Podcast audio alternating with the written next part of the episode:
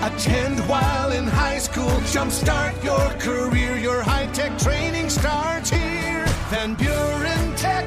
Your career, your future, your life. Paul Layendecker with That's Just Good News. When Brian Silikos of San Francisco turned 29, he realized it was a turning point in his life as he realized he was close to getting to the milestone of being 30. But instead of worrying about turning 30, Brian set a goal of completing 30 acts of kindness before turning 30 this year. Calling it the 30 Acts by 30 Challenge, Brian got to work. For his first act, he made more than 400 desserts for firefighters in San Jose. Next, he collected supplies for teachers in Oakland.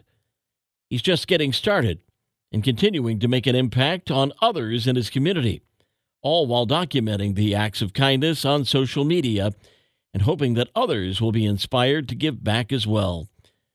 Ryan said seeing the reactions of people he's helping is a big reason he's doing it.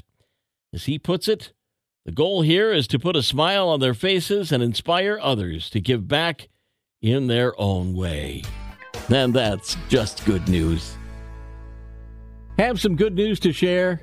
Email paul at wcsy.com and find podcasts of That's Just Good News on our social media, great podcasting outlets, and at WCSY.com.